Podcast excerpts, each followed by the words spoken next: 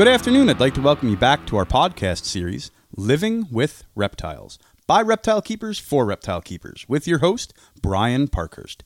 It is my esteemed pleasure to introduce the co owner of Hudson Valley Reptile and Rescue, Severo Canzian. With extensive knowledge about plants as well as reptiles, combined with terrarium construction, he is definitely one heck of a great source of information. Severo, why don't you tell the listeners a little bit about yourself? Well, my name's Severo. I'm 35 years old. I've been keeping reptiles now for probably 28 years. That's definitely a long period of time. Yeah, in most of my life. Um, even before I was keeping them, I was catching them in, my local neighborhoods and removing them from wood piles when neighbors would scream. yeah, that we've all been there. We've definitely heard that scream. Yep, all too often. they would call me literally to come down and uh, remove the snake from their porches. That's a very vital thing, um, especially as young as you were. A, a, very vital thing for somebody to even understand now in the world that we have. Yeah, snakes play a very vital role in our environment. Um, you know, they're pest con- rodent control and pest control. Um, a lot of people like to kill them on site, which is you know affecting every ecosystem. Um, in some ecosystems, I'd venture to guess they're probably a top predator. Yes, they are an apex predator in most ecosystems, um, which once removed allows the lower creatures, to, rodents, pests, to uh, overtake and unbalance the environments, right? Correct, Unbalance yes, the yeah. environments that they're in. Yep, Yeah. absolutely, one hundred percent. And everyone knows that rodents spread a variety of diseases. They're responsible for things in history like the plague. Um, they're uh, one of the biggest contributors to the spread of Lyme disease. Um, so it's it's very important to you know keep these critters in check. So That's why nature put top predators in play to begin with, right? pretty much, You know, um, there's a reason rats have 20 babies. There's there's a reason rabbits have 12, 12 young. You know, it is to feed higher animals on that food chain. yeah, it was made that way for a reason. Yep, System absolutely. of checks and balances. All of nature. Yep. So in in your rescue endeavors, um, what species do you see the most of? Unfortunately, we see a lot of the species that are very accessible to buy and are very cheap, like your iguanas and your red-eared sliders. Um, they're Do do those two make good pets or They they don't. They're very cheap for the industry to get imported and to um, you know breed, as well as ball pythons. You know, being the new fad, and people get them like they would get a handbag or a new pair of shoes, not realizing the care and the more I would say of the specialized care that these animals require as like dogs and cats need attention and love you know these animals need more to grow such as you know humidity and heat.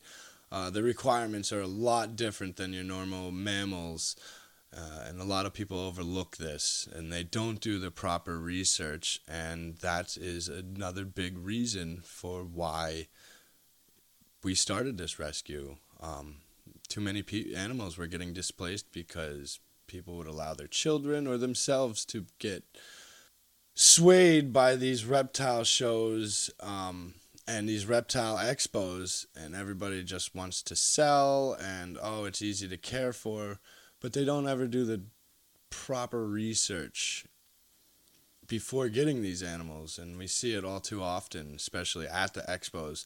People are purchasing the animals and then asking the breeders or the vendor what they need to care for this animal. Um, when I got my first reptile when I was eight years old, or when I should say, let me start off when I wanted to get my first reptile when I was eight years old, i.e., Teenage Mutant Ninja Turtles, I had to have turtles. So my mother said to me, not only did I have to do my research, but I had to come up with a plan. I had to build my own tank. I had to come up with the money to purchase these animals, and I had to put on uh, a presentation for my family of how I was going to accomplish this, how I was going to care for them, you know, what their daily requirements were. Um, and, you know, I had that's what my mother did to teach me the responsibilities of pet ownership. However, it is lost in today's reptile world. I'm sure there's still families out there that do that. Don't get me wrong. Yes, but in, in the majority of, of society, I'm sure that this this fact, this understanding of researching an animal is completely lost. Yes. Um, all too often, I have conversations with people with five and ten year old children that they bought them iguanas for their birthday, um, which we're talking about an animal that has the potential to get to four feet, eh, four to five feet, and you know, become males become very territorial uh, and aggressive, especially during mating season. So you know, these are all things, um, you know, with good intentions that are, are happen in the reptile industry today. So, what was your spark moment? What made you think about reptiles? I mean, you said this Teenage Mutant Ninja Turtles about your first group of turtles, but after that, I mean, keeping turtles is much, much different than keeping a lot of other species. What uh, what took over for you? Why why was it such a a want to be able to house these animals or, or, or contain them or enclose them or have them as your displays or personal animals? That's a good question. My father taught me from a young age to respect and to be in awe of all animals. But I gotta say, after seeing my first couple of snakes in wood piles, and then when I was five, my first school show, where, and I wish I remembered who it was, but he came to our school at Robert Graves and brought, I think it was like a 16 foot uh, Burmese and I was one of the guys that got to go up on stage and hold it. And uh, you know, I always thought, you know, how cool it would be to to own these animals and participate and and watch them grow and be able to educate other children. Um, I don't know. I that's one of the things that really I would say Started was- you off well, well, started you on well, the path. no, I, I would say it's one of the most rewarding things of creating the rescues. Not only do we get to help animals in need um, and educate the public, but that look on those kids' faces, you know, just just melts my heart. You know, I know where they where they're coming from. I had that look in my that You were that in kid. My eye. I was that kid, Yep. Yep. and and to start them off and to help to start them off in the right way, um, as opposed to their first instance being at an expo. Yes, yes, yes. You know, the the education side as opposed to the retail side. Um, Right. Right. you know, Excellently which, said. Which is is definitely uh, represented way differently. Right. Completely. What um I, I assume you're working with a, a larger group of species currently. What's your favorite? What's your favorite species currently?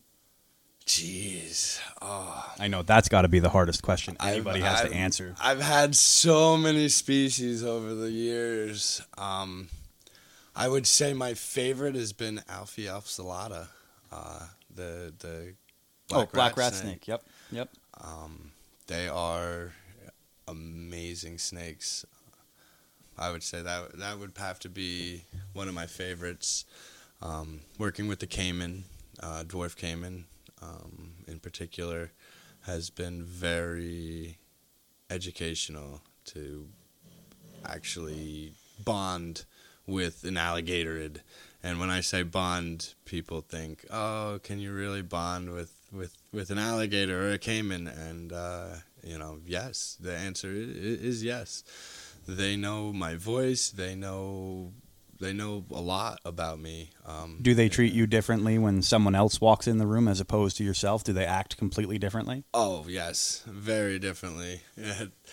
Their whole disposition and, and demeanor changes when I bring other people into the reptile room, uh, based upon their vocal structure. I've noticed a lot. Um, certain voices will actually cause them to hiss, um, whereas calmer, meeker people coming into the room that they don't cause as much commotion, they'll be calmer with. Um, whereas the boisterous, louder friends of mine, uh, when they come into the room, um, you know, they feel threatened, and uh, you know that's their They, territory. they want to defend their territory Yeah. from that threat. Yeah, Yeah, so absolutely. it's it's it's very uh, it's very cool to be able to observe this in you know uh, an everyday environment, um, and to be able to study species. It this sounds- caliber. it sounds pretty rewarding. it is all around. Um, What's uh, speaking of rewarding? What's your most rewarding situation or, or circumstance in your animal professional career? You know, I, I can't draw to a specific point. You know, it's it's all the faces, it's all the animals.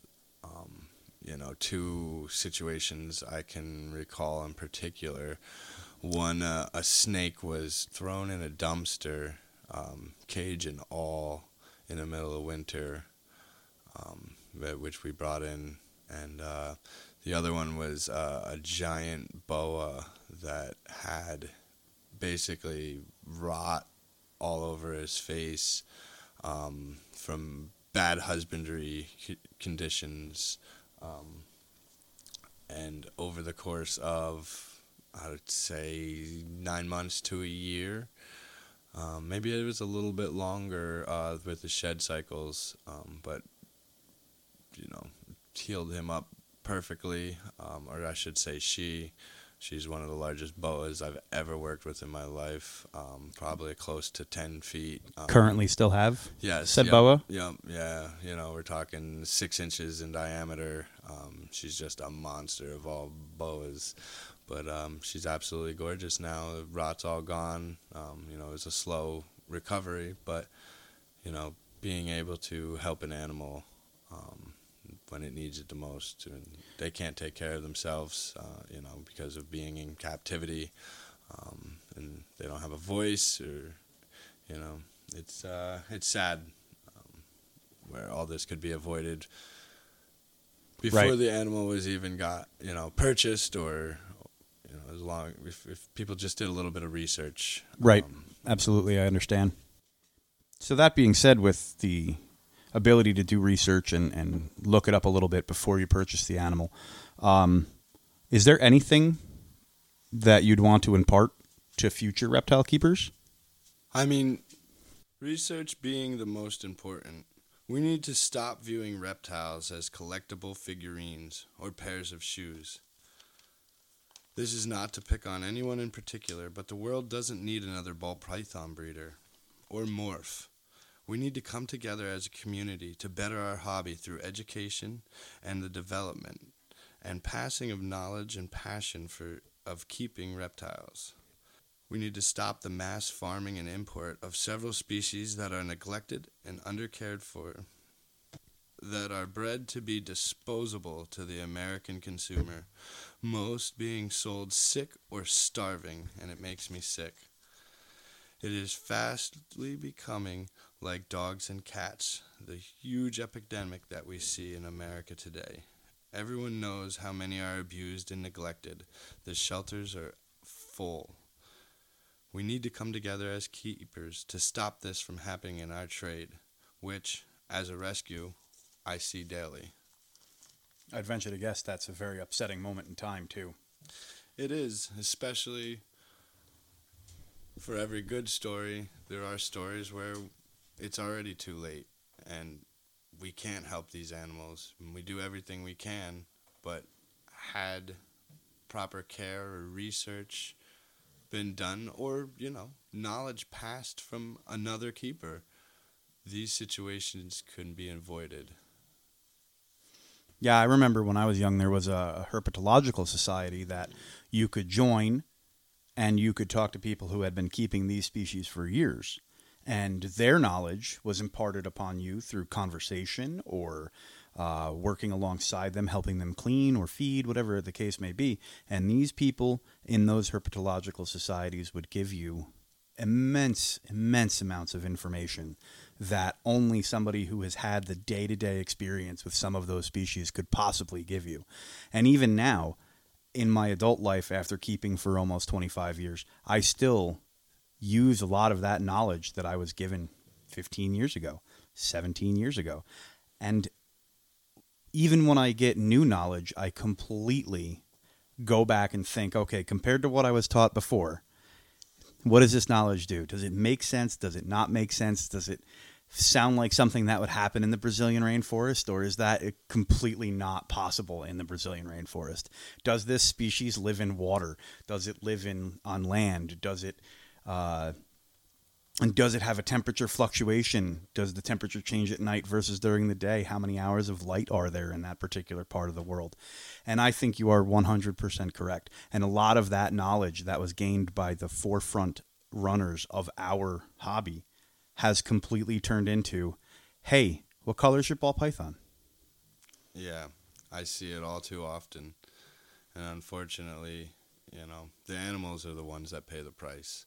And, and, that's obvious. and our hobby. Yes. Yeah. You know, that's that's I think that's what you're trying to the biggest part of what you're trying to say is the animals lose focus and the hobby becomes less of a naturalistic movement and more of a commodity based trading company. Yeah, like a fad. Ooh, right. Look what I got. I got right. the newest ball python. I got the newest leopard gecko. I'm gonna breed this. I'm gonna breed that. And uh, you know it's it's out it's out of control. Right. I agree as well, completely. As well as the misinformation. You know, I was just down at a reptile show a week ago, and you know, for the most part, just kind of walked around listening and observing because that's what I enjoy doing. Um, and I couldn't believe how many people were asking the people that they were buying the reptile the day of what they needed and the people that were selling the equipment